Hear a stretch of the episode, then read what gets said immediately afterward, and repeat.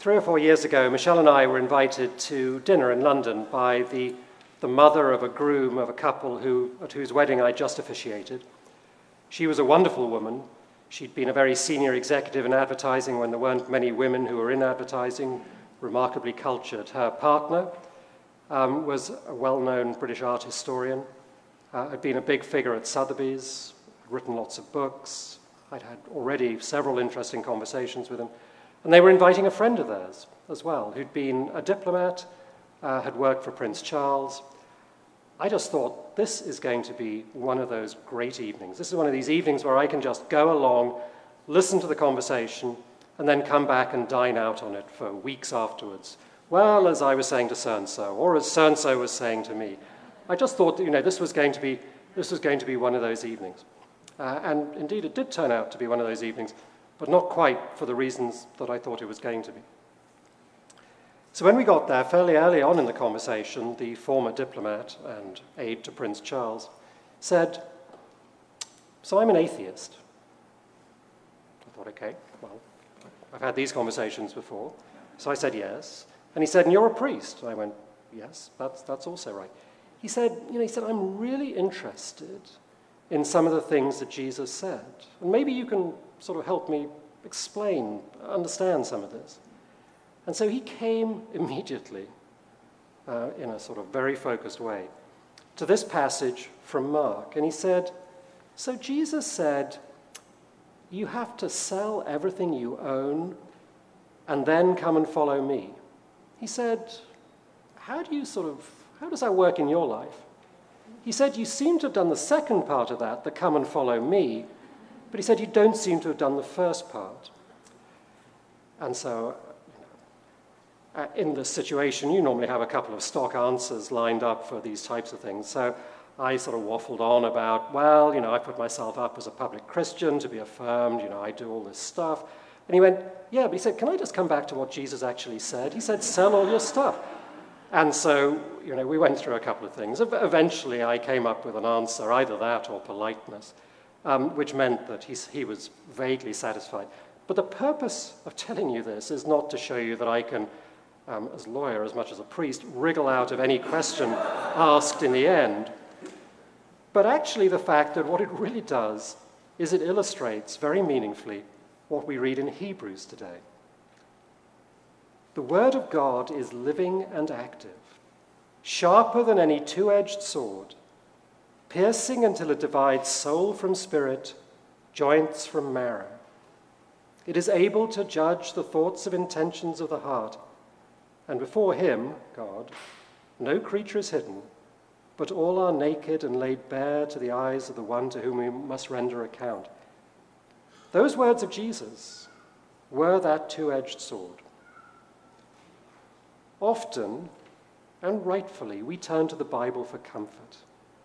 We turn to the Bible for reassurance. We turn to the Bible to bolster and strengthen our faith. We turn to the Bible sometimes, less appropriately, to justify ourselves. But we look in the Bible for a God of love. But what we also quite often do, very humanly, very understandably, is we skip over the difficult bits. And what Hebrews is telling us is that the Word of God is comforting, but the Word of God is also sharp. So, to go back to this reading, the gospel reading from Mark, and what Jesus tells the young man, it is a story with which we can associate. I certainly can associate. Here is a man who has done everything right. He has followed all of the rules. And there's an interesting use of the verb. We don't often read about Jesus loving people, but it says here this is a young man who hasn't met before. He said, Jesus loved him. So he recognized the goodness in the man, but he said, You have to do one more thing. Now, does this mean that we all have to go out and sell everything we have? Um, and become what? Franciscan friars? Become followers in that way? I don't think so. I think what Jesus is saying here, and what he's saying to the young man, is You are good. You have done everything right. And yet, that is not quite enough. And the reason why it's not quite enough is because you are still comfortable. You have a buffer around you which protects you from the reality of the world. And whether that reality is just sheer grinding poverty and a lack of food, whether that reality is oppression, whether it's from the Jewish authorities or from the Romans, whether that comfort is in the sense of a support group, of friends or family or whatever it is, what Jesus is saying is, you are too comfortable to be able to really understand the Word of God. You are doing all the right things. You have the potential but your wealth prevents the Word of God from getting inside you, from dividing soul from spirit, joint from marrow. And of course, it's not just wealth. There are many things which make us comfortable. Beautiful church may make us comfortable. A group of friends may make us comfortable. There are all sorts of things which buffer us from the reality that many people feel. And that's what we need to do. We need to move outside that comfort zone. And whether that means giving things away or doing things, we have to figure that out. For many of us, I'll certainly, again, I'll speak for myself. For me, it is actually easier to give away money than it is to move out of other areas of my comfort zone. And yet, if that Word of God is to truly come inside of us and do what it's meant to do, then we have to put ourselves in a dif- discomfort zone. Now, there are ways of doing that. As you know, this comes up in every sermon. Over the past year, we have been embarked on sacred ground. We've gone into ourselves to try to discern what's in there. But now we have to talk about going out as well. And last week, I had a conversation with some of the folks from WIN, from uh, the Washington Interfaith Network, about what it was that we as a church could be doing. And one of them said to me, What do you want to do?